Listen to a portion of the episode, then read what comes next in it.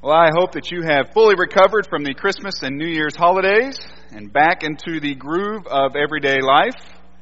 New Year's resolutions still intact and going strong. Around our house, we uh, finally got around to packing up our Christmas tree yesterday and taking down our outside lights. One of our neighbor kind of made the comment of, you know, finally getting those lights down, huh? I started to leave them up and say, really, we're just getting an early start on next year's Christmas, or I guess this year's Christmas, but decided that the neighborhood probably wouldn't like that if we left up all of our Christmas lights. You know, when you think about Christmas, I know that parents of young children know three words. When they buy gifts, toys or gadgets or something like that, there's always those three words that come back to haunt you. Some assembly required, right? Because you buy this toy, you buy this gadget, and you have to put the thing together. And you're just hoping that the instruction manual works, that it's there, that it's relevant, that it works. My dad used to call that the destruction manual, and that's usually more accurate, right? The goal is to get the thing together and not have too many pieces left over. So that's what we would do. Have you ever gotten one of those though and the manual wasn't there, the instructions weren't there? You have all these pieces laid out and you're thinking, okay, now what do I do? You tear the box apart looking for the instructions and they're nowhere to be found. or have you ever gotten one and the uh, instruction manual was written in every language except English? Right? You think, I got to go learn a language and then come back and put this thing together. That's going to take some time. Or maybe the instruction manual is just one generic instruction manual for all of their products. You know, this company makes a lot of toys, they make a lot of products, and they just put the same instructions in every single one of them. And you get that, and you think, I don't have a part A. I don't have a gap B. I don't know what to do because the instructions are not relevant for what I am doing, for the task at hand. I say all that to say I think sometimes we feel the same way about God. We want God's message to be direct. We want God to speak to our circumstances to our challenges, to our struggles, to the decisions that we have to make. Yes, we know we have the Bible, but sometimes there's a part of our brain that says, you know, that was written a long time ago. Maybe God doesn't really know what I'm going through right now. I need Him to speak to that. I need Him to speak to where I am right now. You know, the people in the Old Testament had just that. Now, they didn't have a red phone, you know, they could get on their red phone and have a direct line with God, but God spoke directly to them. God would use his messengers, his spokespeople, prophets, we call them.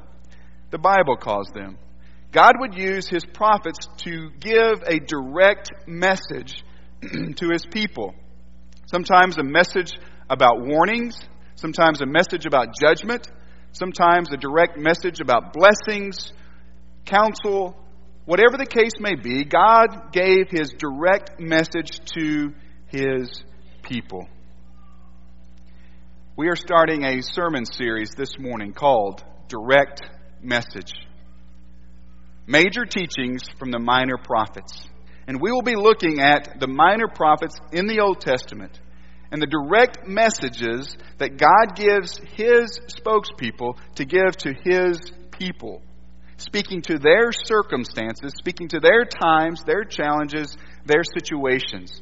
And you say, well, that sounds great, but we live many thousands of years later. What about our circumstances? What about our times? What about our struggles? I think as we go throughout this study of the minor prophets, what we will see is the nature of God revealed to us, and the desires of God revealed to us. And the nature of God does not change. It is very complex. We won't figure God out nor should we try, but we can learn about the nature of God, the heart of God, the mind of God, and thus learn how He would have us live even today by applying biblical truth from the past. And so we're going to be studying the minor prophets. If you are confused about or need a refresher about what a prophet's job is, maybe one of the best places to look is in Exodus chapter 7. Moses was mentioned earlier. A lot of our Bible classes are studying Moses right now. And in Exodus chapter 7, God is preparing Moses to deliver the people out of Egypt. Pharaoh has the people. You remember the whole plague thing? And God says to Moses, I'm going to make you like God. It's time to role play, Moses, and you're going to be God. Now, that's some big shoes to fill, right? Moses, you're going to be God, and your brother Aaron will be your prophet. And his job is to convey your message to Pharaoh. His job is to speak for you, to convey your desire, ultimately God's desire, for Israel to be let go, to be released out of Egyptian bondage. And so the role of Aaron is the prophet, the spokesperson, the mouthpiece, the go between. And that's exactly what prophets were. They were God's spokespeople. And so, as we talk about all these different prophets and their direct messages from God, keep in mind that these aren't something that they dreamt up themselves. These aren't something that they thought, you know, we need to talk to these people about this. These are direct visions and revelations from God, direct messages from God to his people. Why are they called the minor prophets?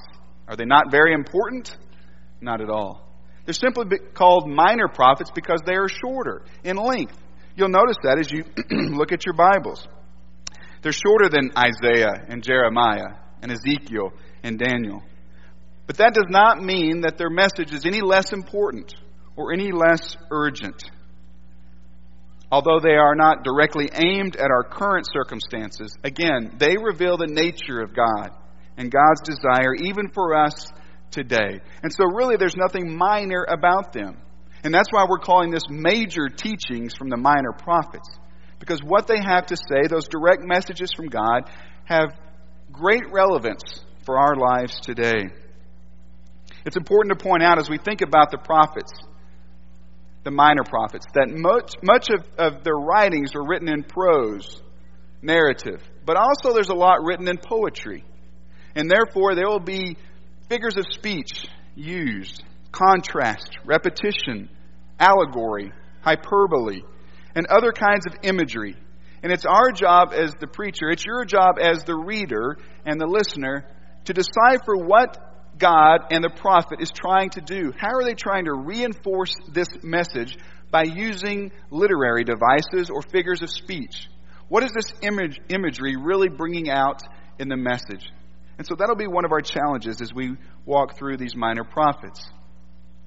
As far as context goes, the timing, remember that the minor prophets were active after the death of Solomon, during the time of the divided kingdom. Do you remember the kingdom divided into the northern kingdom of Israel, the southern kingdom of Judah, which included Jerusalem? And during that time, there was a lot of tension between those two nations, between neighboring nations, a lot of tension, a lot of conflict.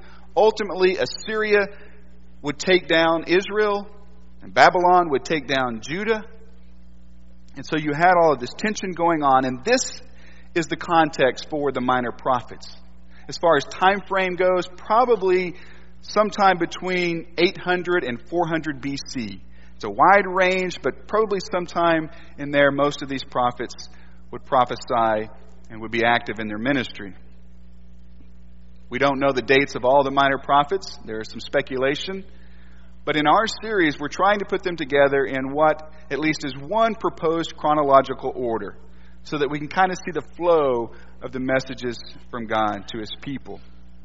When we think about prophets and when we think about prophecy, so many times we think about fortune telling or or future telling or you know what's going to happen in the future. But really the truth is God used his prophets, prophets, his spokespeople many times to address the past and the present. The way they were living, the things they were doing and not doing. And so I think it's it's um, important for us to realize that prophets don't always just say, here's what's going to happen in the future. So often they address what's going on right now and what has been going on in the past. Specifically with God's people, as they began to open their arms to other gods, to false gods, to gods other than Yahweh, Jehovah God. And so, what God will use his prophet to do many times is warn the people or pass on judgment on the people, punishment on the people for what they're doing.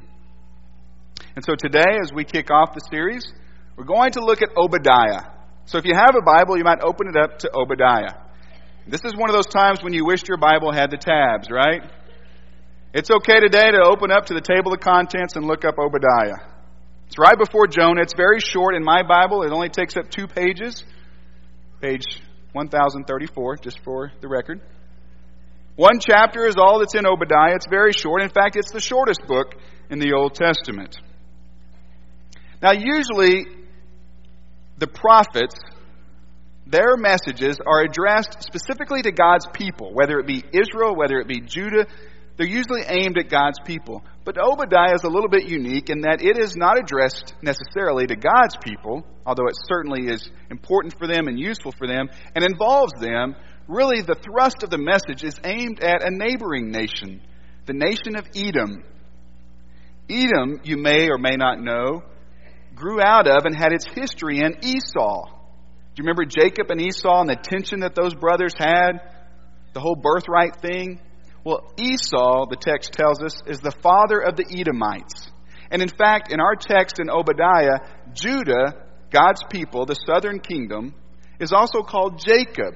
And so you have this, this tension, this conflict between Esau, the Edomites, Edom, and Jacob, or Judah, God's people. And this direct message is involving both of those parties, but it's directly aimed and targeted at Edom. Notice what it says in verse 10 of Obadiah. because of the violence against your brother, there's that brotherly tension, because of the violence against your brother Jacob, you will be covered with shame. You will be destroyed forever. And so it's clear to see that this prophetic message, this direct message, is a message of warning, of destruction, of judgment, specifically on Edom. Because of the violence that you have carried out against your brother Jacob, here's what's going to happen to you, God says. Those are strong words. Why such harsh words? Why such strong judgment on these people? I think it's because they shared an ancestry with Judah, with God's people. They shared proximity, and yet they stood by, the Bible says, and watched as strangers invaded God's people, and they did nothing.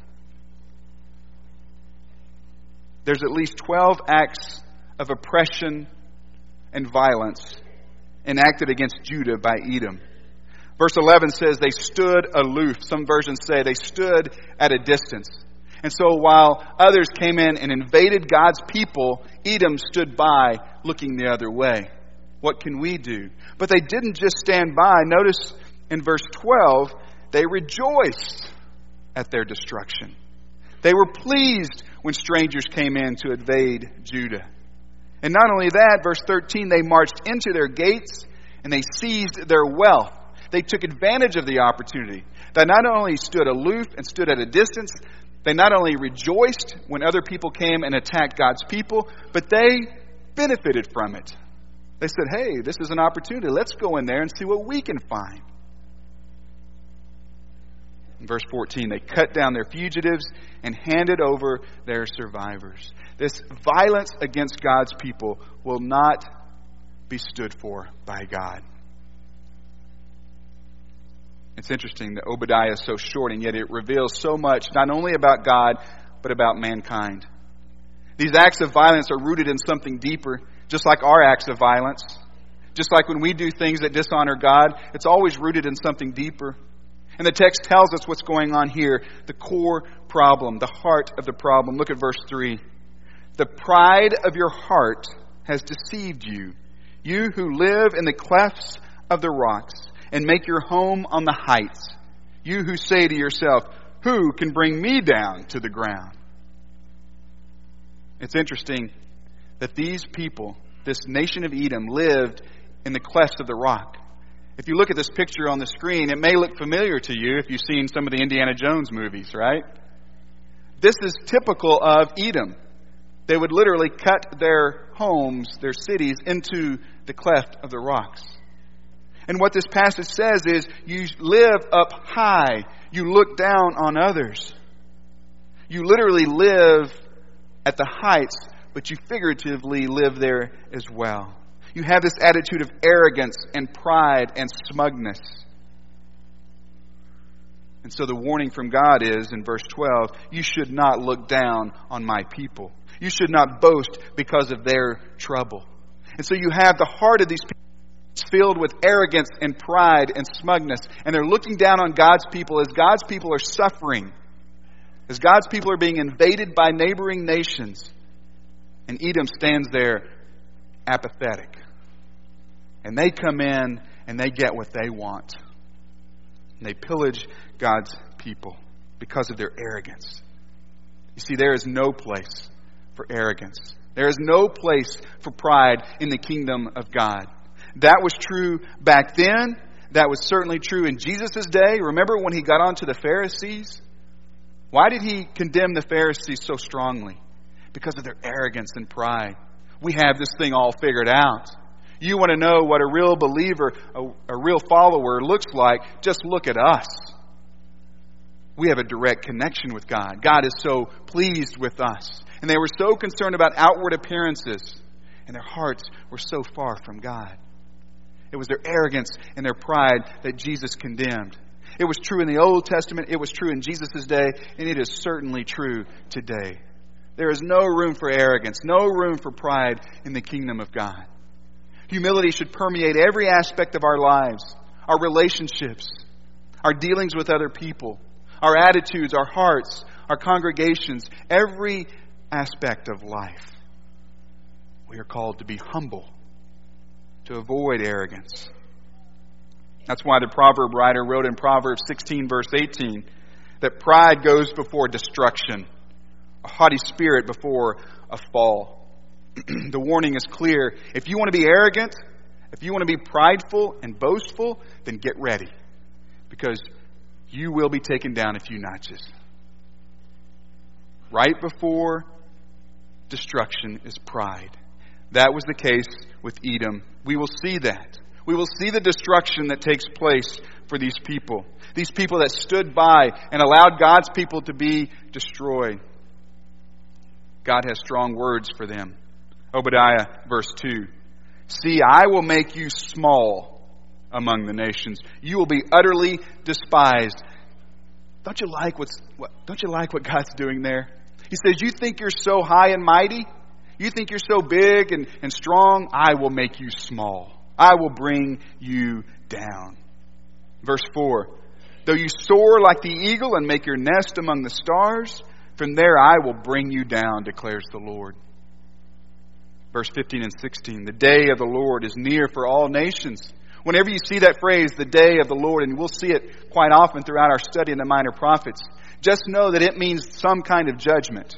The day of the Lord may mean judgment in this life, the destruction of Jerusalem, the destruction of a neighboring nation, judgment on God's people, judgment on someone else in this life, or it may mean judgment in the next life.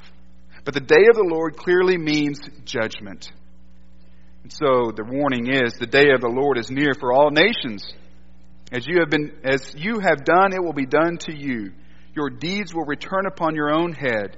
Just as you drank on my holy hill, in other words, you desecrated Mount Zion, just as you partied in Jerusalem at the temple with your secular and worldly attitudes and hearts, know this all the nations will drink continually. They will drink and drink and be as if they had never been. God says, Destruction is coming. You messed with my people, now get ready. But that's not where the story ends. It's not just a direct message of destruction for this nation of Edom. Notice it's also a message of deliverance for God's people. Verse 17. But, he says, on Mount Zion there will be deliverance. It will be holy, and the house of Jacob will possess its inheritance. You see, God's people will be restored. All those wrongs will be made right and God will deliver his people. Verse 21 Deliverance will go up on Mount Zion. Do you see the contrast there? Edom, I will bring you down. I will make you small. I will bring you down from your lofty heights, from your arrogance. I will humble you. But my people will go up on Mount Zion to govern the mountains of Esau and the kingdom will be the Lord's. That's the final words of that prophetic message. That's the final statement in the book of Obadiah. The kingdom will be the Lord's. If there was ever a question, if there was ever a doubt, who is in control? We're seeing all these people take advantage of God's people. Is God still in control? Why is He allowing this? Make no mistake, God is in control. God is always in control. And that has implications for our lives. Because how many times have we felt the injustice of this life? How many times have we looked around at our circumstances and the dif- difficulties that we are facing, the challenges that we have, the injustice that we are experiencing? We're watching people who are worldly and secular, and they're benefiting, and they're being blessed, seemingly. Good things are happening to them. We're trying to follow God, and we're struggling. Where's the justice in that? It's important for us to remember that God is still in control, that God's will is going to be done, that He is sovereign, that He is all knowing, and that in this life or the next, all those wrongs will be made right. And there will be divine justice carried out. That's why Paul wrote in Romans chapter 12, verse 19 Do not take revenge. Do not take matters into your own hands, my dear friends, but leave room for God's wrath. For it is written, It is mine to avenge. I will repay, says the Lord. That is so good for us to remember. It's so good for us to be reminded that we aren't the ones in charge, that it's not our job to seek revenge. That when someone takes advantage of us, it's not our job to look out for ourselves, number one. That when people who are living by the standards of the world are benefiting, it's not our job to try to make that right. Revenge is not our business, it's God's. Judging others is not my duty, that's God's duty. And justice for me is not my life's highest calling. It will come in the next life. My job is simply to trust God, to remember that He is in control, not me. It's so easy to make the mistake of thinking we're in control. It's so easy to make the mistake of thinking that we have to step in. God, I know you're busy. I know you got a lot on your plate right now, so let me just take care of this one. You know, let me sit in the driver's seat. I'll give it back to you. But right now, I need to be in control. Because this person hurt me. Because this injustice is going on in my life. Because this isn't fair, and I've got to make it right. And God simply says, Trust me. I'm in control. You know, when we do that, when we try to seize control from God, really, we are extending a lack of faith in God. We are saying, God, I don't trust you. I don't believe that you will take care of this adequately, that you will handle this situation in a way that will benefit me. We're really ex- expressing a lack of faith in God. And if you think about it, we are becoming just like the people who are condemned in our text. We are becoming the arrogant, the prideful. We are becoming the ones who live in the cleft of the rock up on high, looking down on others. It's my job to take control of this. God, it's my job, it's my duty to pass judgment on these people. It's my job to seek justice for myself. And we began to look down on others and have a spirit and a heart of arrogance and pride. And I would say that if we do that, we better get ready. We better brace ourselves because the same thing that happened to them may happen to us. Do you remember what James wrote in James chapter 4 verse 6? He gives us more grace. That's why scripture says God opposes the proud but shows favor to the humble. God shows favor to the humble. So what is the direct message? What is the prophet Obadiah saying to his people? What is he saying to us today? I think he's saying God is in control. Trust God. Remain humble. Know that all the wrongs in this world may not be made right in this lifetime. And that's a tough thing to deal with. That's a tough truth to accept because we desire justice and fairness. And the direct message is trust God. God will work all things out. God will bring rightness to all that is wrong. Our job is to trust Him, to remain humble. As we think about what it means to remain humble, it begins by humbling ourselves before the Lord, humbling ourselves in such a way that we give our very lives to Him. We say, God, I recognize that you're in control anyway. I want to surrender my life to you. No longer do I dictate what I do and where I go and how I live. That is your job. I surrender that to you. If you're still trying to live in control of your own life, it is time to give it up. It is time to surrender your life, to humble yourself before the Lord, to confess your faith in Jesus Christ, to be baptized into Christ, to put Him on, to give Him control, the control He already has, to surrender your life to Him. I hope that you'll do that today. Maybe you did that a long time ago. But as you take inventory of your life, the truth is you're not giving over every aspect of your life to Him. You're still seizing control on some parts of your life, maybe certain relationships, maybe your finances, maybe some other aspect of your life. You're giving God the lip service, but you're not fully surrendering to Him. That comes from a lack of faith.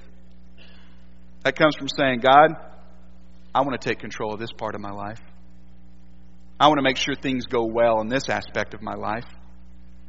It's time to surrender it all. Give it to Him. If we can help you do that, if we can pray for you, support you, hold you accountable, encourage you, we would be happy to do that. We would be happy for you to do that for all of us. If you want to be baptized today, confess your faith in Jesus Christ, surrender your life to Him, we can do that as well. If we can help you in any way, we invite you to come as we stand and sing.